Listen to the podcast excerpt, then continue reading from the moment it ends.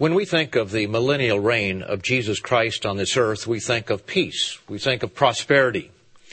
But we also think of a time of great healing, both nationally and individually, when the deaf and the dumb will hear and speak, the lame will leap like a deer, and the eyes of the blind will see. But have you ever considered the mechanism through which good health is going to be restored during the reign of Jesus Christ on this earth, the millennium? Obviously, there's going to be supernatural healing at the beginning of the millennium. Many people will be crippled because of uh, terrible accidents and uh, fighting and warfare that's going to go on. There's going to be blindness, perhaps because of nuclear explosions. And the scriptures tell us that there's going to be this great healing that takes place at the beginning of the millennium. And of course, it isn't just the healing of the blind in a physical sense, but a spiritual sense as well. But does this mean that God is going to suspend His laws that govern good health? Well, today we're going to look at how we can have a world without diseases. The diseases that we have today, such as cancer, emphysema, diabetes, heart disease, SARS, the flu bug, and all the other diseases that we have today.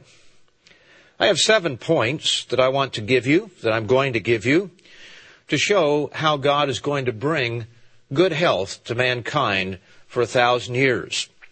The first point is called the bells of Edinburgh. Edinburgh being Scotland. In the mid 1800s, there were no flush toilets in Edinburgh or, for that matter, the rest of the world, at least as far as we know. So all human waste in Edinburgh was saved in buckets all day long. Then at 10 p.m. every evening, bells would start ringing, and that was a sign that everybody could take the buckets that had been collected during the day, all the human waste, and throw it out into the streets.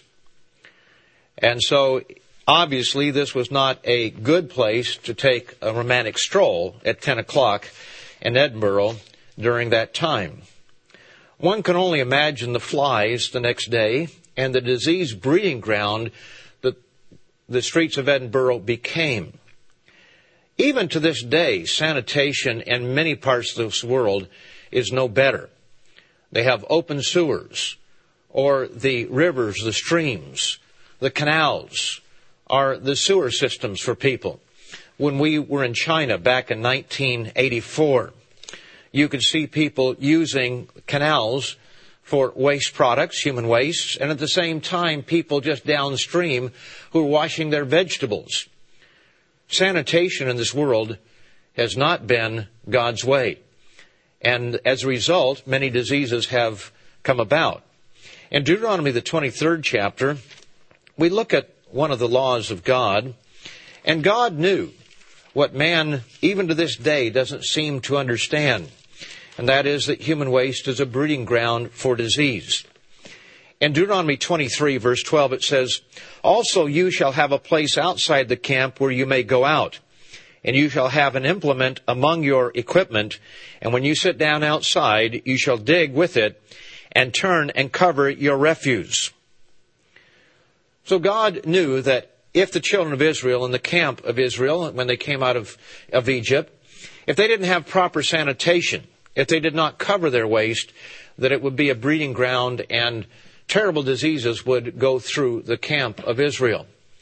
It seems like a rather obvious point to us, but just imagine, as late as the 1800s, in the streets of one of the great cities of this world, it was just thrown out into the streets. It was not properly taken care of.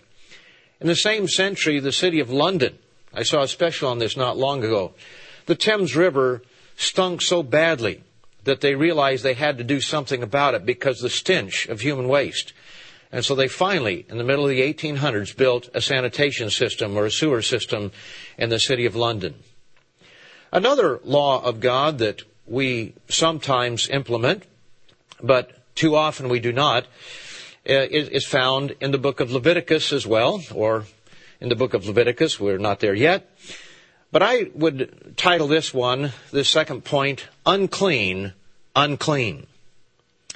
One of the major problems we have is that sick people do not isolate themselves from people who are not sick.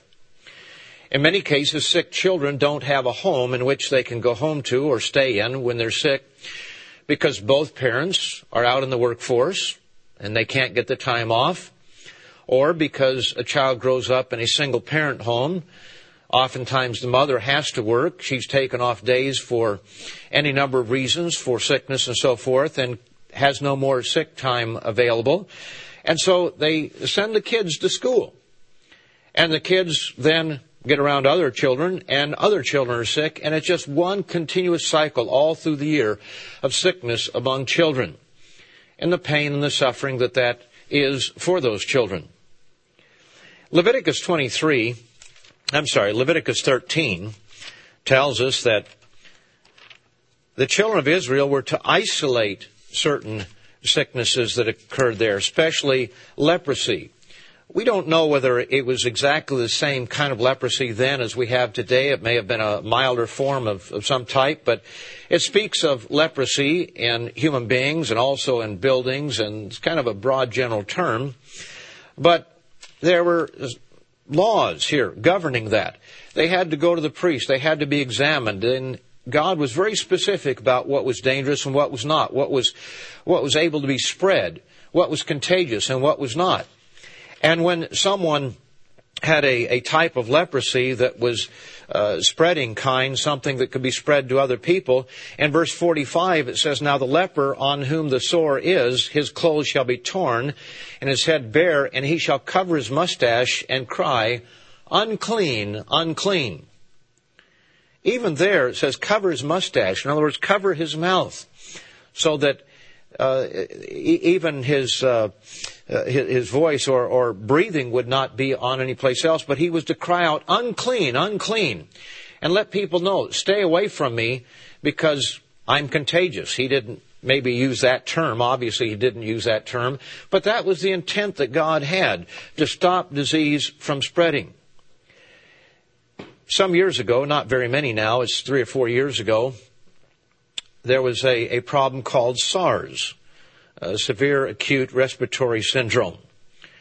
And in Canada, it was a big deal. In the city of Toronto and the suburbs there, uh, over 400 people, about 440 people came down with this severe respiratory illness. 44 of them died. Right at 10% of those who got it died. And you know how they stopped it? They stopped it with quarantine and good sanitation. Uh, they had to go back to gloves and masks, and they quarantined people. At one point in Toronto, over 10,000 people were under house quarantine where they were not allowed to be out in the public for a period of 10 days or two weeks. I don't remember the exact length of time now, but it was at least 10 days, and it might have been two weeks. And people had to bring food and drop it off and not touch them and that sort of thing because they had to stop that. And to be honest with you, it did not look like something that man was going to be able to stop, but the simple practice of quarantine, something that God gave Israel 3,500 years ago, was the solution to that problem. Amazing that God knew best from that time. So the second point is unclean. Unclean. The third point of how health and well-being are going to come about, come about in the world tomorrow, tomorrow's world. I have just simply titled The Eighth Day.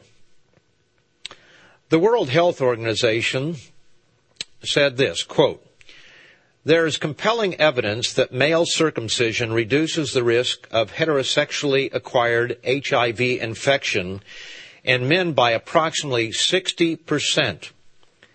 Three randomized controlled trials have shown that male circumcision provided by well-trained health professionals and properly equipped settings is safe.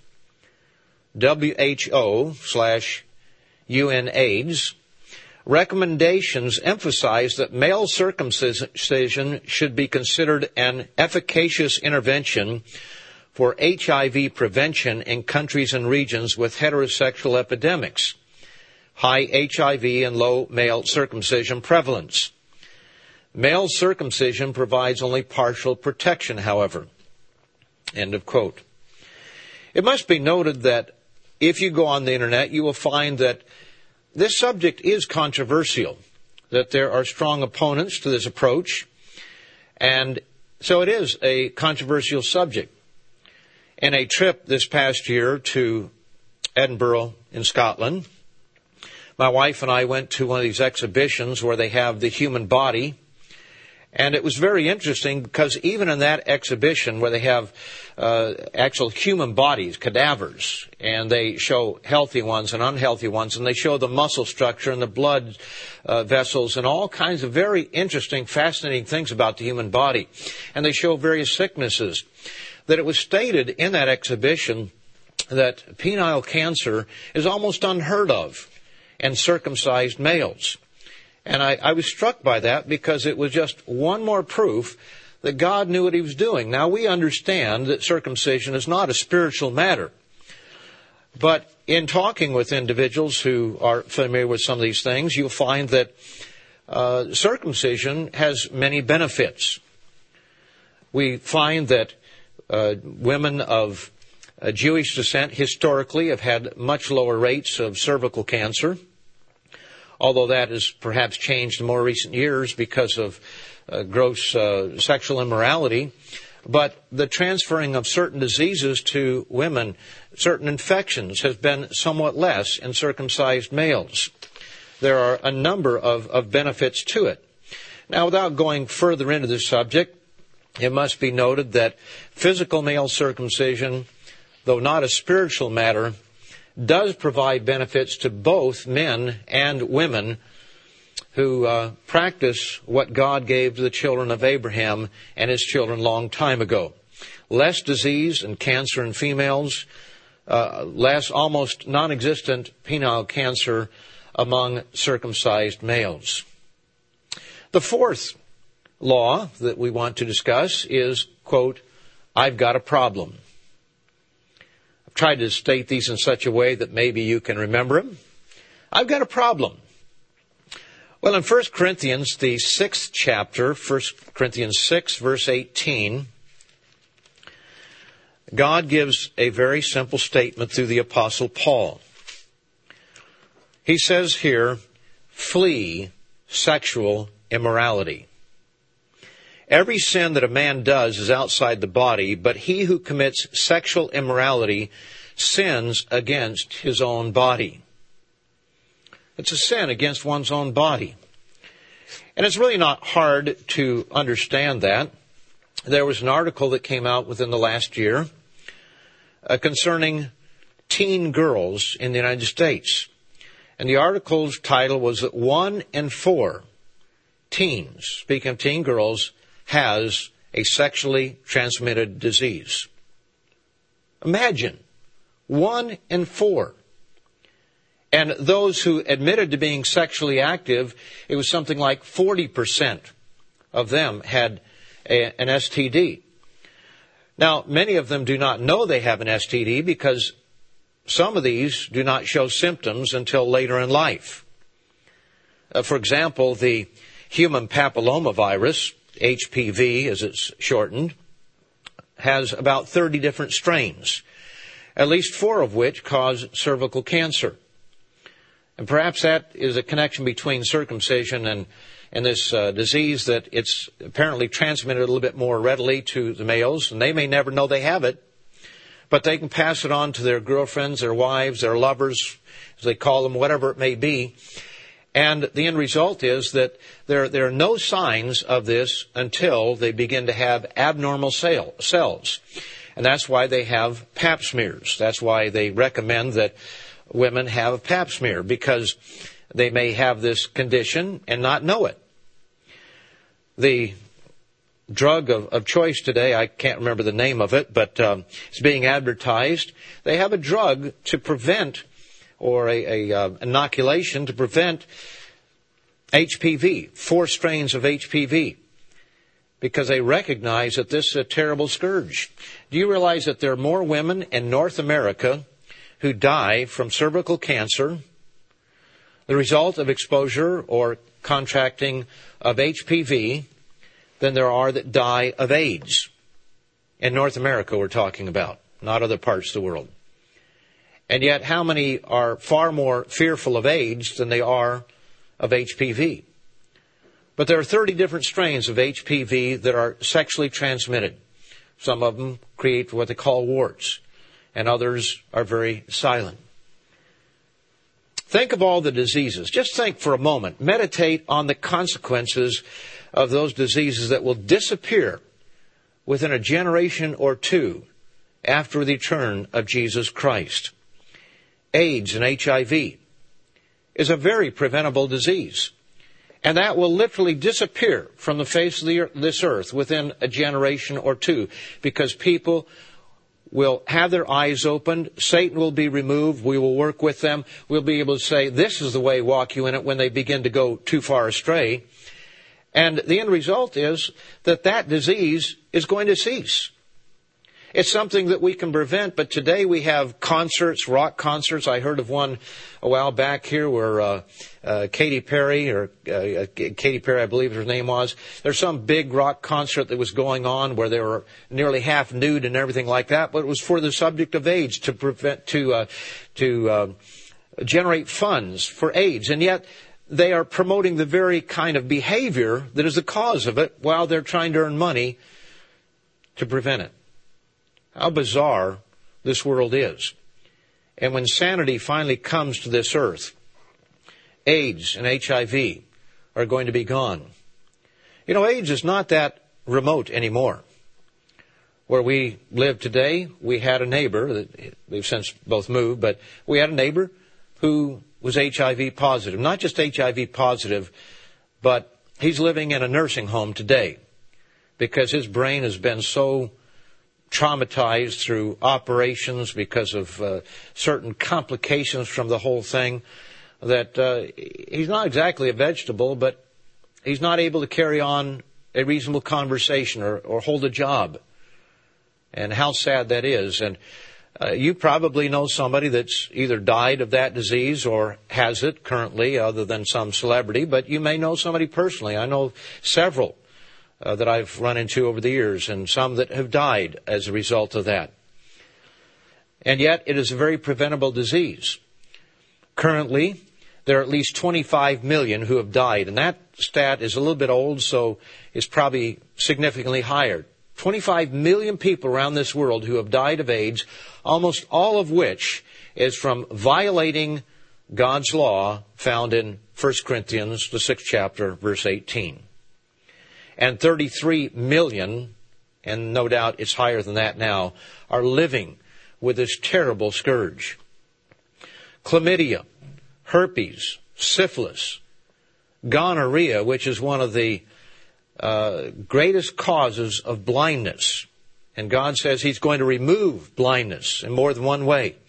And when the spiritual blindness is removed, that physical blindness is going to be removed from being spread through improper sexual relations and, and causing gonorrhea, which causes blindness in so many children.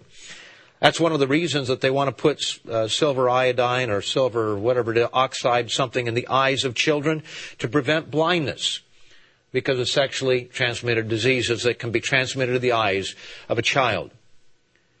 All these things are easily preventable. Uh, maybe I should restate that. The, the answers are, are simple. It's not always easy for people to avoid temptation. But when the eyes of mankind are open to the truth and Satan is removed, these diseases are going to fade away very quickly. Hepatitis C. And there are at least 20 more STDs which wreak havoc on people's bodies. They'll all be gone within a generation or two when people start really obeying God's law. And that is going to happen. In Psalm 84, Psalm 84, and verse 11, God tells us something that man really doesn't believe. It says, For the Lord God is a sun and shield. The eternal will give grace and glory.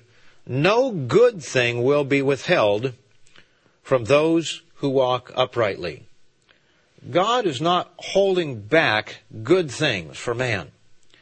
And yet we grow up from childhood believing that God doesn't want us to have any fun in life. He wants to take away all the pleasures of life.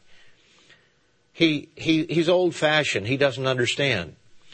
And yet God says to here that he holds no good thing, withholds no good thing from those who walk uprightly. When we obey God's laws, we're not kept from the good things. In fact, we have the good things, all the blessings that we have. And I'm sure that you feel that way. That you recognize the blessings that God has given to you because of the knowledge of the truth. I, hope we're thankful constantly for the truth that we have and for the freedom from bondage that the world is in because of violating God's laws. God's laws are freedom. They're real freedom for mankind. And the millennium is going to prove that. The fifth point that I'd like to make is he should have played Moses. He should have played Moses. Now, who are we talking about? Many of you have seen the movie The Ten Commandments. It's pretty old now. I don't know, maybe 40 years old. Came out in the 60s, as I recall.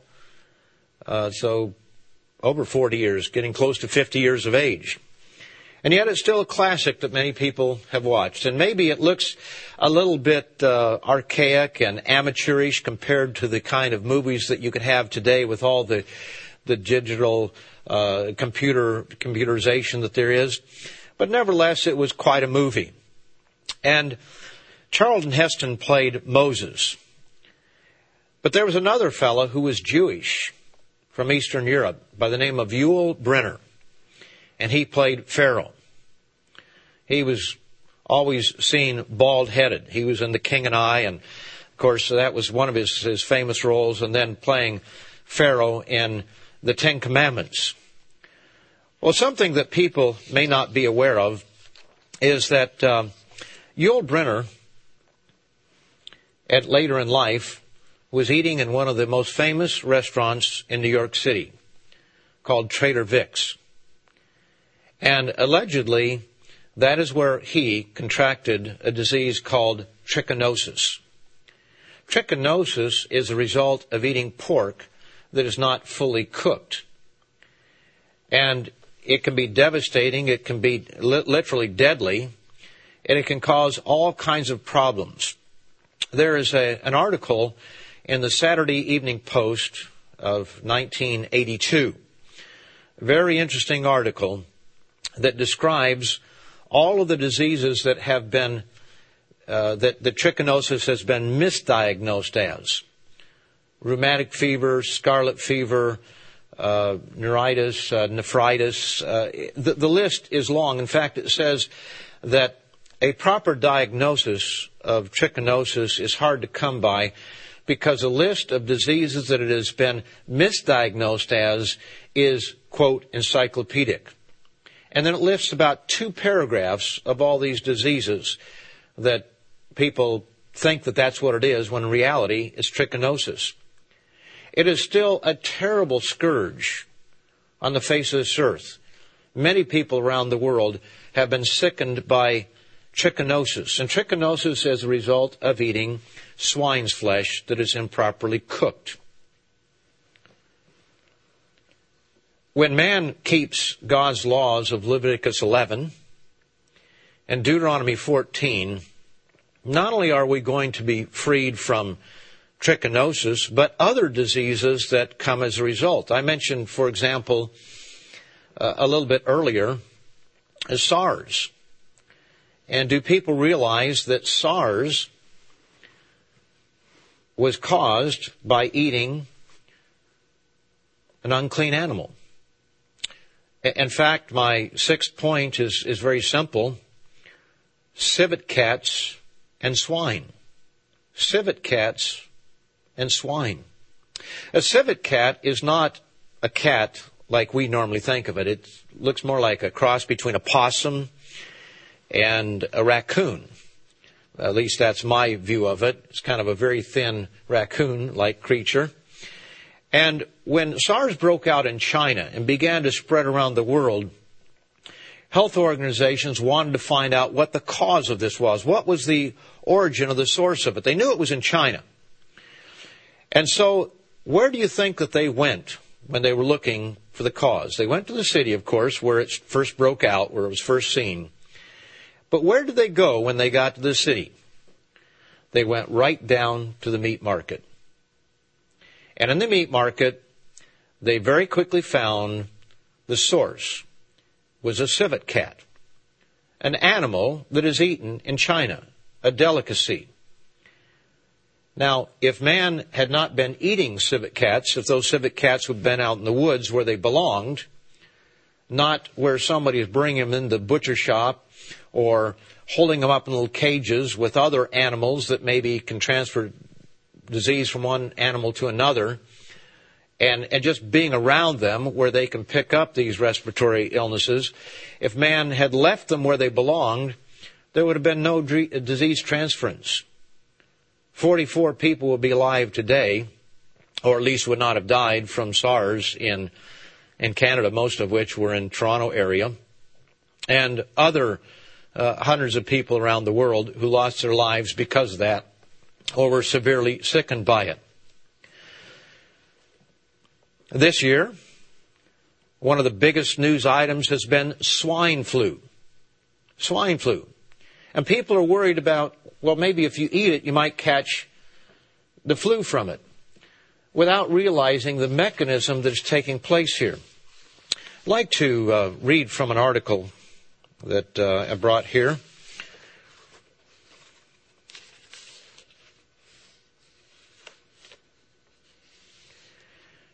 This is uh, August 27th, uh, a previous year, uh, not this year, uh, from New York, a Reuters news story.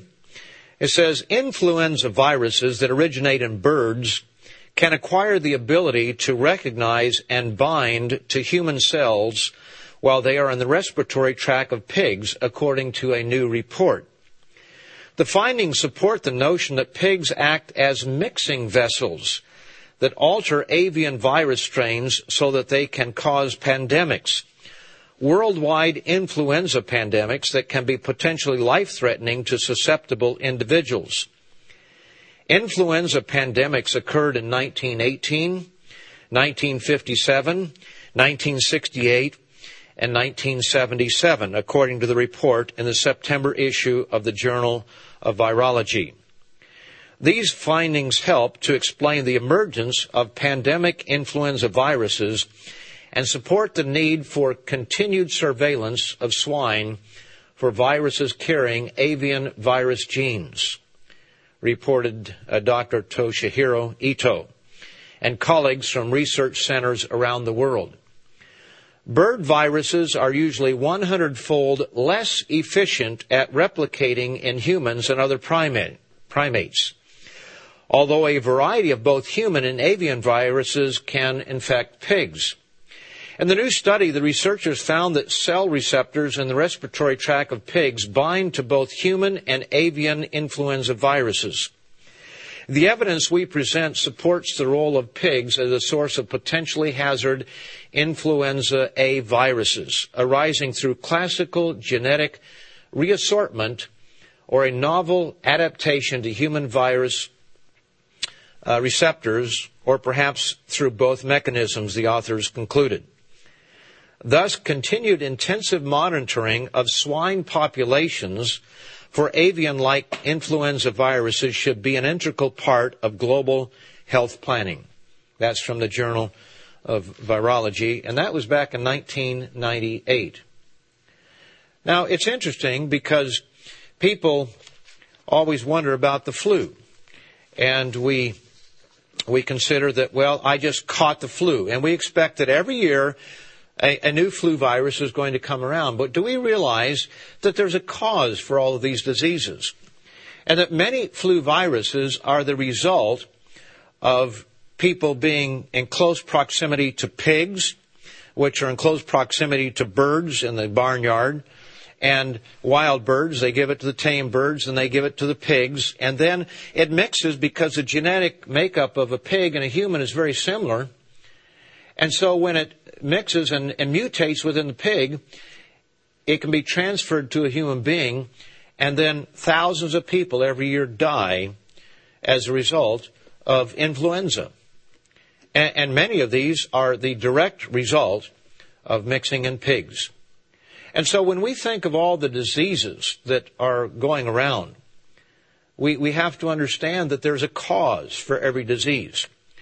And you might not have sinned here in the sense that you, you didn't just go out and deliberately try to catch something, but somebody on the other side of the world, by violating God's law, by taking pigs out of the forest where they could eat the carrion, the dead animals, whatever it is uh, that's out there, and just mind their own business and do their own thing. But when we bring them into the barnyard and bring them close proximity to one another and to man and to other barn animals, then that spreads a disease that quickly spreads around the world.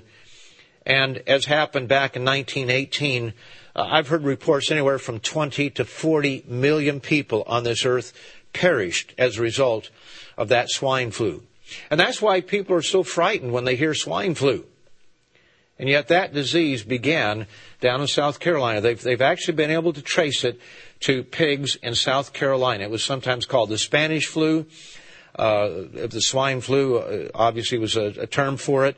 Uh, they thought that it started at Fort Riley, Kansas. Uh, it was spread because of the war and, soldiers, but it, started in South Carolina, moved Fort Riley, Kansas, then spread around the world uh, because of the war effort. But some 20 to 40 million people, depending on which authority you want to look at, died as a result of that terrible pandemic back in 1918. That was something that my father lived through. He was born before that. That's not something in remote history. It might be for our young people, but I remember in 1967, when the the uh, we call it the Asian flu because it came from Asia at that time, that pandemic again related to pigs.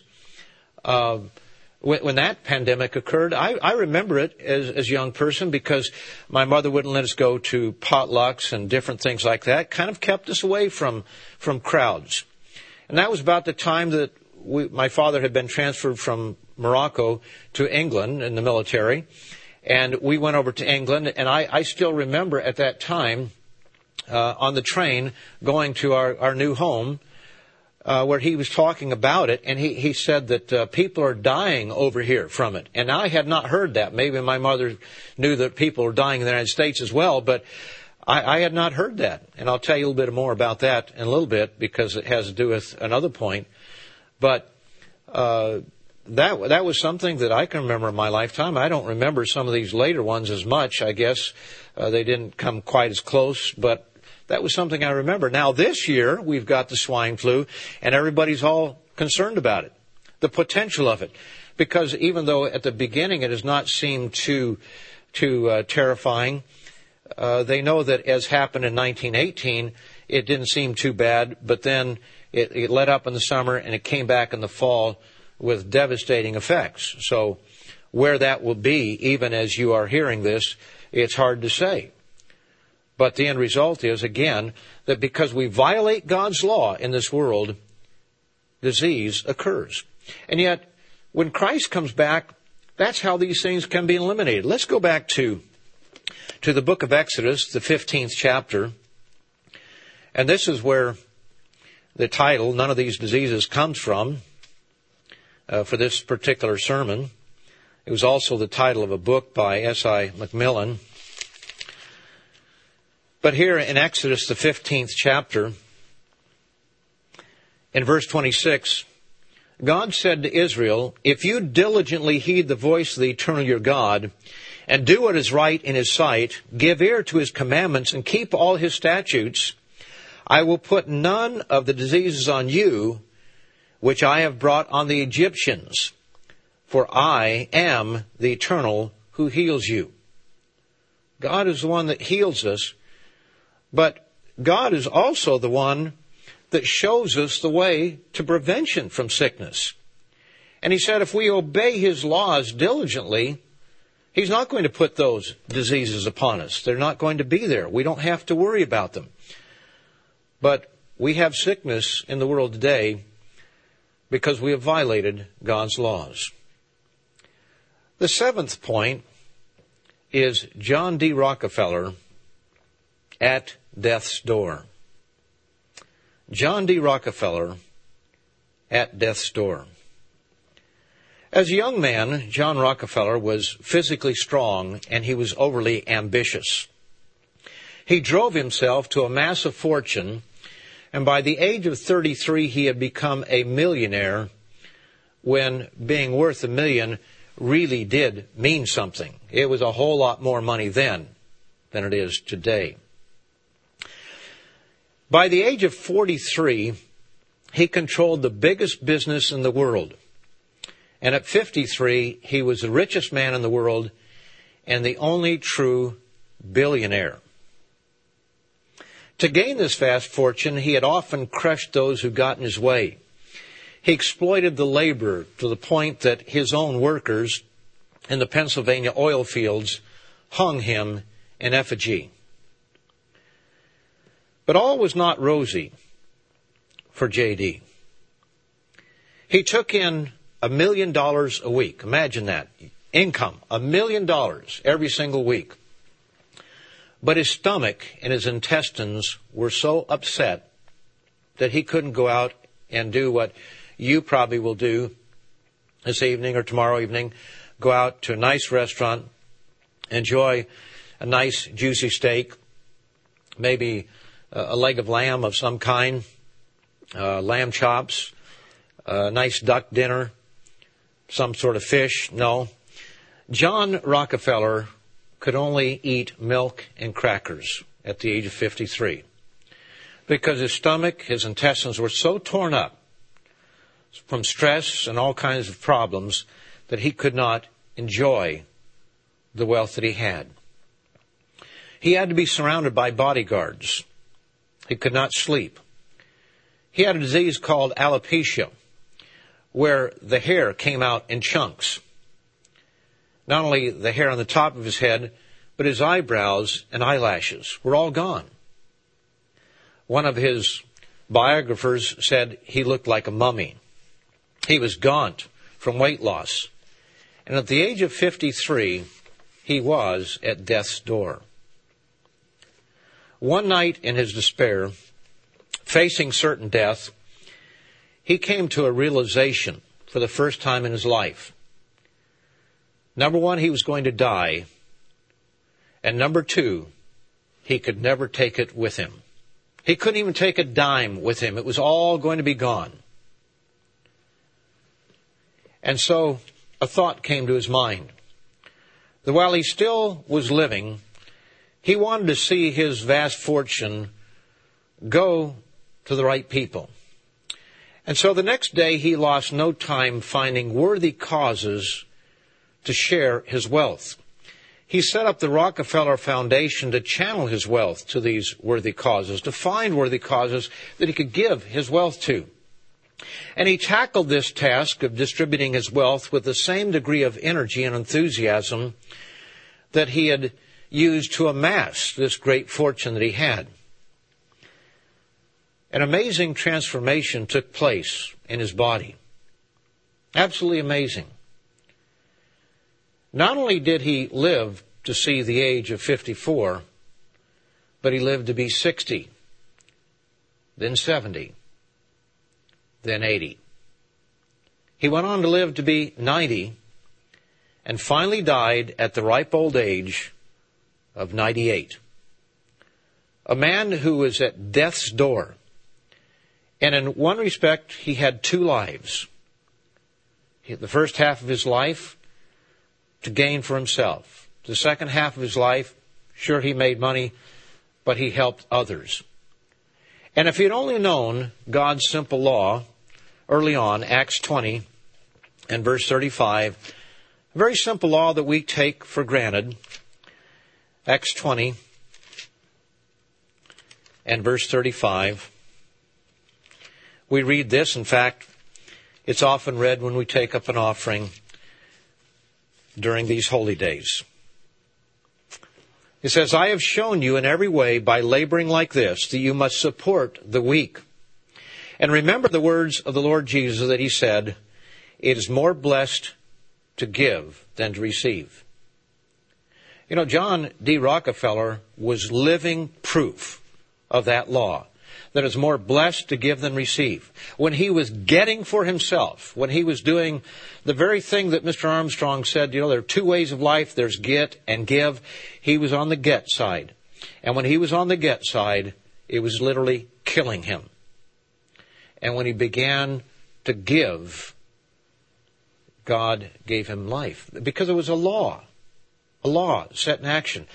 There, there was an article that came out in a, uh, a, a Canadian paper uh, about a year ago, and it said, "Want to be happy?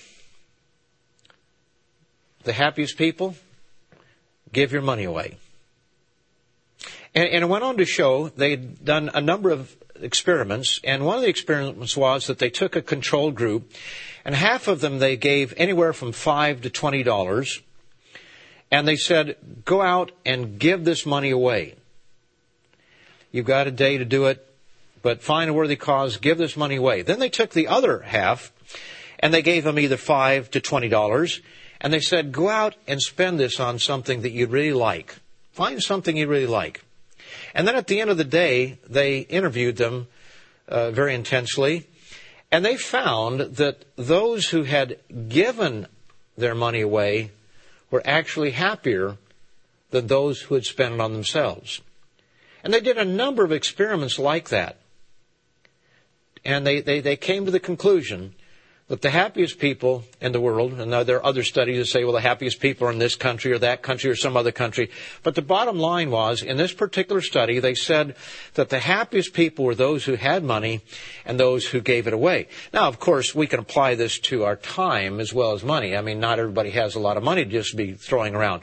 But they found that even as little as $5 given to someone else in, in good, in good conscience uh, was enough to make a person happier than someone who spent as much as $20 on himself. Very interesting study. And John D. Rockefeller proved that in his life, that it was more blessed to give than to receive. So, when you're unhappy, when things aren't going well for you, start thinking about how can I give of myself? And in tomorrow's world, Mr. Herbert Armstrong is going to be there, I'm convinced. And I am sure he's going to be teaching some people, someplace, some way, nation, whatever it may be, whatever his position is, that there are two ways of life. And people during that time are going to be under, are going to understand it. That it's best, better to give than to receive and the give way of life is much more rewarding. To give you an idea how this can work, we used to have teen dances back in the, the Kansas City area, and some of our young people would remember this. But whenever we had a dance, I would try to get the young fellows off together before the dance. I'd say, look, look guys, you know, if you want to have a good time here, the way to do it is to give the girls a good time. Dance with all of the girls. Really show them a good time. Let them know that you're thinking about them. If you're out dancing and you see a girl that doesn't have somebody to dance with this time, you go over and dance with her. And you take care of the girls and they're going to be happy. And if they're happy, I guarantee you're going to be happy. You know, we had some of the most wonderful dances as a result of that. And there, there were several young fellows, they probably know who I'm talking about because they're, they're in the church. I think, uh, I can think about three of them real quick. And I always said to them, you know, you guys have to take the lead. You, you, you're the leaders here. You, you, set the example for the other fellows. And you know, we had wonderful dances there among the teens because they weren't just out there off by themselves. When I was a young person going to dances, it was always about some individual, some girl. And I can remember some very unhappy dances because I didn't get the girl, so to speak. Somebody else, she was more interested in somebody else. I didn't get to dance with the girl that I really wanted to. And I was unhappy. Didn't know why. But instead of giving, I was getting, trying to get. And as a result, I was losing in the long run. Dr. Meredith has quoted on more than one occasion in the past year or so from S.I. McMillen's book, None of These Diseases. You may remember the quote that he is, is given there. It's not, it's not what you are eating, but it's what's eating you. And, and I think it will do us well to analyze that a little bit, to think about that. Today we are troubled with many self-induced stresses, stresses that we induce upon ourselves. Years ago there was an article written in the church's publications called There is a Hidden Enemy in Your Home. And what it was talking about was emotional immaturity. The fact that many of us never grow up emotionally. We grow up physically, we have a big adult sized body, but emotionally, we're still children. We pitch a fit when we don't get our own way. We get all upset because things are not going the way we want them to go. Many people never grow up emotionally and spiritually. This is something we're going to have to teach the people in the millennium. That they have to control their emotions, that they have to learn to, to keep them under control. But today, people still act as children. They take refuge, uh, I'm sorry, they refuse to take responsibility for their actions. They mentally curse others who get in their way. They fly off the handle at the slightest provocation. They feed on negative things instead of the things that are positive, uplifting, and beautiful, as God tells us to do. They refuse to take responsibility for their own stress and they would rather blame someone else. Well, it's my red hair or it's my Irish temperament. You know, that's an excuse. There, there's no doubt about it that some people are more emotional than others just by nature. There, there's no doubt about that. But if we allow wrong emotions, there's nothing wrong with being emotional in a positive way, but if we allow those emotions to, you know, wrath and anger and this type of thing to take over in our lives, then we pay a price for it. But we would rather say, well, this is the way I am rather than try to change what I am. And we're going to have to teach people because we've had to learn it ourselves that we can control our emotions, that we can change. This excuse of this is the way I am and, you know, this is the way I'll always be, it doesn't cut anything with God. That's what we're here to do is to change. And in the millennium, when people grow up in an intact home, when they have a mother and father in the home and they're taking care of their proper roles and they're teaching children to control their emotions and to take charge of that and to grow and overcome and have a relationship with God and have God's Spirit to help them to be able to do so, it's going to be a very different place. We're not going to have the kind of road rage that goes on on the highways as we have it today. When two people are faced with the exact same problem, one gets stressed out and the other stays calm. Why? Why does one react one way and the other react the other way? Well, one has chosen to change, to grow up emotionally. The other has chosen to stay an emotional child. It's just that simple. It's a choice in life. We can't just blame our heritage or, or blame something else. And again, we're not denying the fact that some people have a greater struggle with this than others. There's no doubt about that. But we all have to learn to control our emotions. The result is a life full of stress and boiling emotions that, that we bring upon ourselves. The result of this chronic toxic stress damages the mind and the body. It produces disease that range from heart problems to cancer to chronic gastrointestinal afflictions, as happened to John D. Rockefeller. It ages a person prematurely.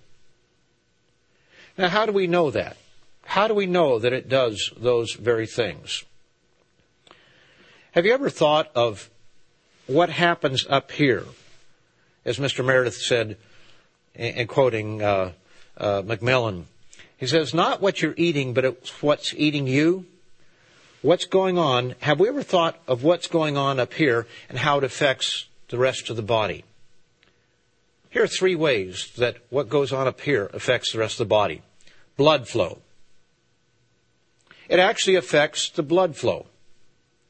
It can affect blood pressure, as an example. And that can be damaging in itself. But the, the simplest way to prove that it affects blood flow is take some nice young lady and embarrass her. Now don't do that. But we all know what happens. She turns red. And sometimes fellows do too. They blush because the blood flows to the face. Now, is that some awful, terrible thing? Well, probably not. But when we have a, a situation where the blood flow is affected chronically and constantly over a long period of time, it's happening because things are happening in the body that can be toxic in the long run. It affects muscle contraction. Have you ever been in heavy traffic and you, quote, fight the traffic all the way home? And maybe you say to your wife or, or to your husband, uh, could you give me a back rub because I'm, I'm all uptight? Because your muscles are tight and maybe you've got a headache as a result of it. Many people get headaches because of stress, stress induced headaches. And that kind of stress can affect us in many other ways. I mentioned earlier the time that I found out about that flu pandemic, uh, or I knew about it, but the time my father said to my mother, we were on the train there in England someplace, and he said, you know, there are people dying over here because of it. You know what happened to me? I began to think about that. I was about 11 years old at the time, and it scared me as a young fellow. And I thought, wow, I could die if I catch the flu. And you know, I got so worked up about that that I had to go into the bathroom and throw up. That wasn't the first time it happened. It was only about a year earlier. My mother bought my, my sister and I a canary. Uh, we always wanted a dog or a cat or something bigger, but we always had goldfish or birds. And so we had this canary. And it wasn't long after we had gotten it that one day it just started flying around, fluttering around the cage, and then it just went to the bottom of the cage with its feet up in the air and kind of kicking a little bit and quivering. And we wondered what was wrong with the bird. And after a little while, it, it kind of came out of it and was normal for a while. Well, it did this several times, and one day it happened when a neighbor was over at the house, and she was talking with my mother about it, and they were speculating that maybe the bird has parrot fever. And parrot fever can be transmitted to human beings, and they can die. Well, this is my memory of the conversation. And on that occasion, I got so worked up, fearful of what might happen, that I literally threw up. Now, it affects what goes on up here affects the rest of the body. There are people who are frightened because of somebody else's illness, maybe where they have a tumor or something, and they literally have tumors. I, I knew of a case where a woman, a very close friend of hers, had uh, cancer, and, and pretty soon she started having these bumps on her neck. Literally came up and it was all fear induced, all psychosomatic. Now the effects were very real. When you throw up, that's very real. When you have a headache, it's very real. But we're talking about what is the cause of it. So it can affect blood flow, muscle contraction, and endocrine functions, such as the secreting of hormones and other products directly into the blood. Now, adrenaline is very important and we need it. But too much adrenaline all the time can wear out the body.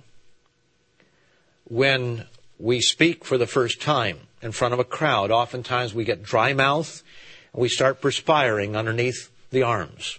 Not because it's hot, but because we're nervous. You see, what goes on up here begins to affect the rest of the body.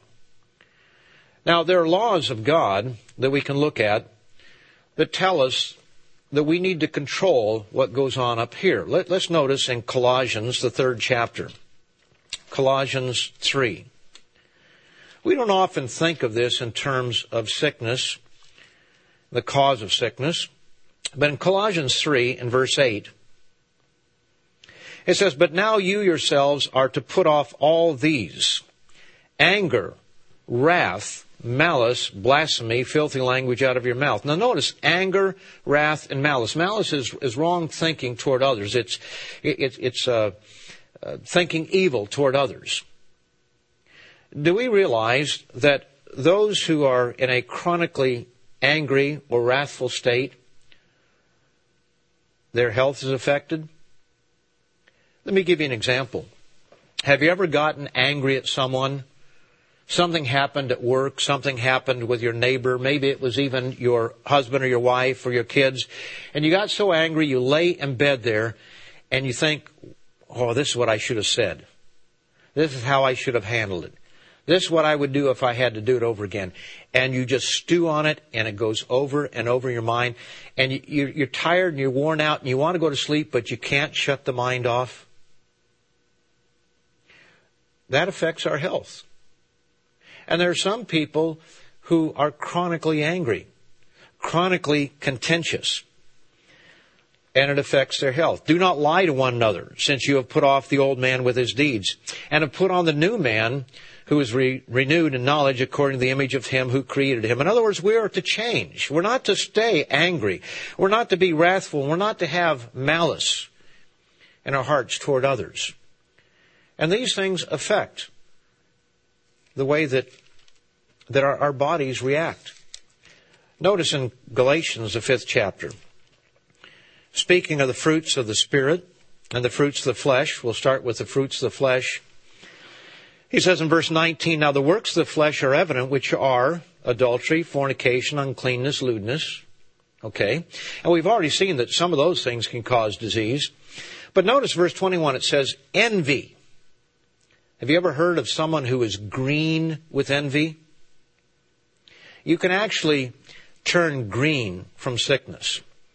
I remember one time when my sister-in-law went up in a stunt plane and you know, the, the, the pilot was doing loop-de-loops and hammerhead uh, rolls and, and uh, barrel rolls and all kinds of things. And when she came down, her face had a green tinge to it. And I got thinking, boy, I don't know if I want to go up here. But I did, and everything was okay. But we use the expression green with envy. A person who is, is very envious makes himself sick. And not that everybody just turns green every time, but there, there's a reason why that expression has, has been created, no doubt. We can make ourselves sick with what we think. As it says here, envy. Uh, as one of them there. Uh, let me go back, uh, verse 20. Idolatry, sorcery, hatred. There are people who have hatred in their heart, and it affects their physical well-being. Contentions. Have you ever known someone who's always contentious? Every time you talk to that person, you end up in an argument with them. You don't end up that way with anybody else, but that person, you're always in an argument, and you talk to somebody else, and they say, yeah, every time I talk to that person, within 10 minutes, we're in an argument.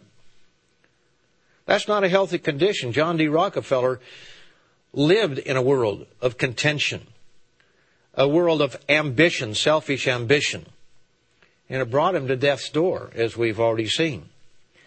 But it says here, uh, jealousies, outbursts of wrath, selfish ambitions. That was, that was exactly what John D. Rockefeller's problem was. And by age 53, he was at death's door. And when he got his mind off himself and started thinking about others, he lived to 98, as we've already seen. Envy is mentioned in verse 21. But notice the fruits of the Spirit love, that's a positive emotion. It's more than an emotion, it's an action. But joy is certainly an emotion. Peace. Have you ever had a meal where there's, uh, there's contention? Perhaps it is a, a matter of uh, when you were a child and your, your father corrected you or threatened to, give you a spanking after dinner because he knew that you had done something and boy, you, you just not really comfortable during the meal, you're upset, your stomach is upset, it, it affects you, doesn't it? In a very negative way. Peace builds health. The opposite of peace destroys health. Long suffering, in other words, patience, where we have, we're willing to, to be patient with other people's shortcomings. All this has to do with how we react to other people. Kindness, goodness, faithfulness, gentleness, self control as opposed to being out of control. One of my favorite stories is a man by the name of uh, Sydney Harris, a syndicated columnist. And he, he tells about going uh, to New York City and visiting a friend. And they got up that morning and his friend said, Hey, let's go down and get a newspaper. And so he went down to a newsstand on the corner where, uh, near where this man lived. And when he did so, the, the uh, newspaper vendor there was rather uh, difficult with him. He uh, was rude to him, talked to him roughly, and Sydney Harris's friend was very polite back to him. And as they were walking away, Sydney Harris said to his friend, he said, boy, he was rude to you. And his friend said, well, he, yeah, he's, he's always that way. He said, really? And he said, you were so polite back to him. He said, yes. He said, well, why were you so polite to him when he was so rude to you? And his friend said something very profound. He said, because I don't want him determining what kind of person I'm going to be. You see, he recognized that if he reacted to this man the way he reacted to him, that that man had control of him. That that man was determining what kind of a person he would be.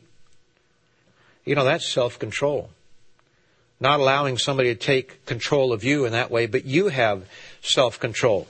Those gentleness, self-control, against such there is no law. Back in Proverbs, the 17th chapter, Proverbs 17 and verse 22, this is a proverb that sometimes we read and I don't know if we really take it seriously enough. It says here, a merry heart does good like a medicine. Have we ever thought of it in the context of this seventh point that I'm giving? That a merry heart really does do good like a medicine.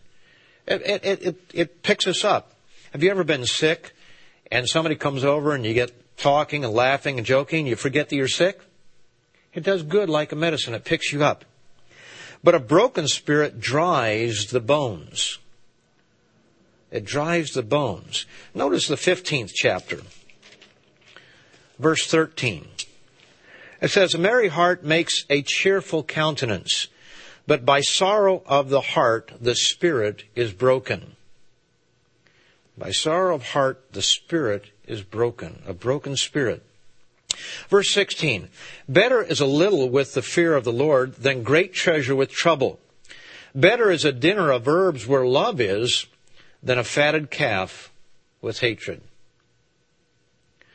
By simply learning how to react to those around us.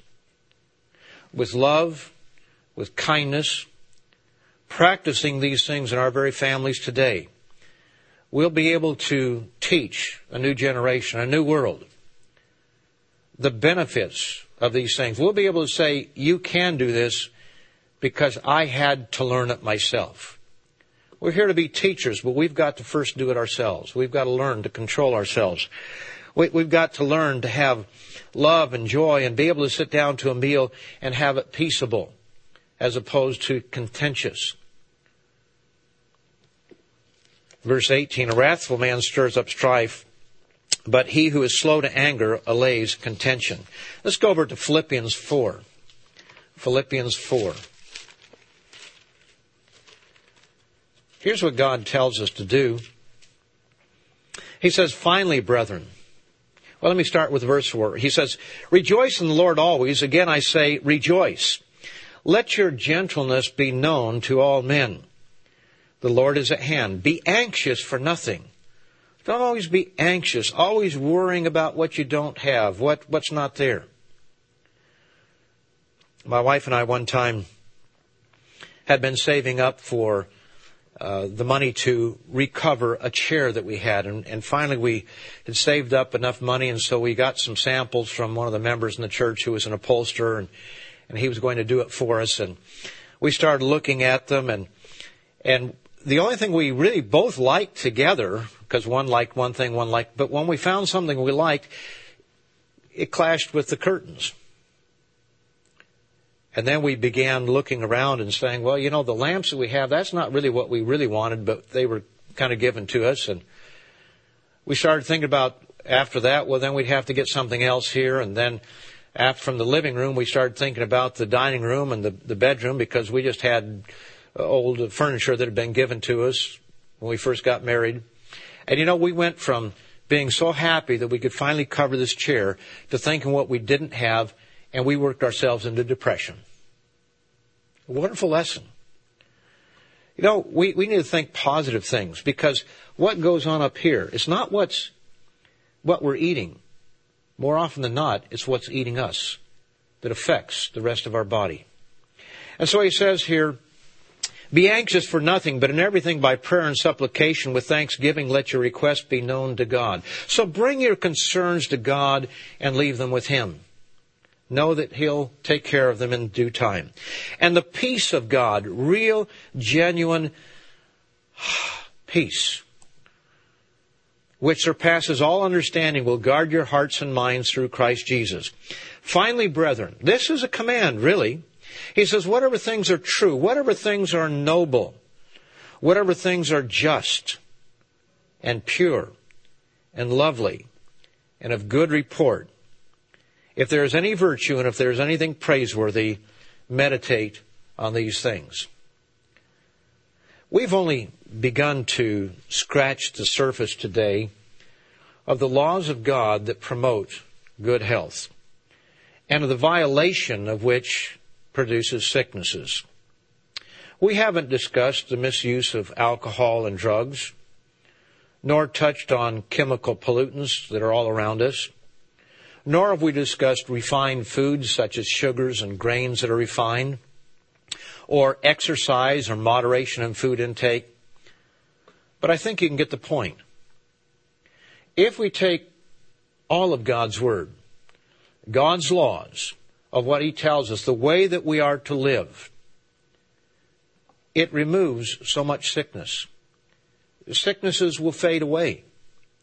God is not going to just magically make people healthy for a thousand years. He's given us His laws. We will be teaching those laws, not just about not eating pigs, but about how we live our lives, how we control our emotions, how we conduct ourselves in, in all aspects of life. And when people learn to live that way, the way that God has instructed us to live, then we can see that so many of the diseases that we have today will just quickly disappear. And others will be somewhat rare, I imagine. I, who knows whether, I, am sure that God made the body so that it can fight off sickness and people are going to violate God's law to some degree. It's not going to be perfect. But I think we can get the point that the, the chronic disease that we have today, the awful afflictions that we have today, God says, or said to Moses, none of these diseases. He's going to remove them.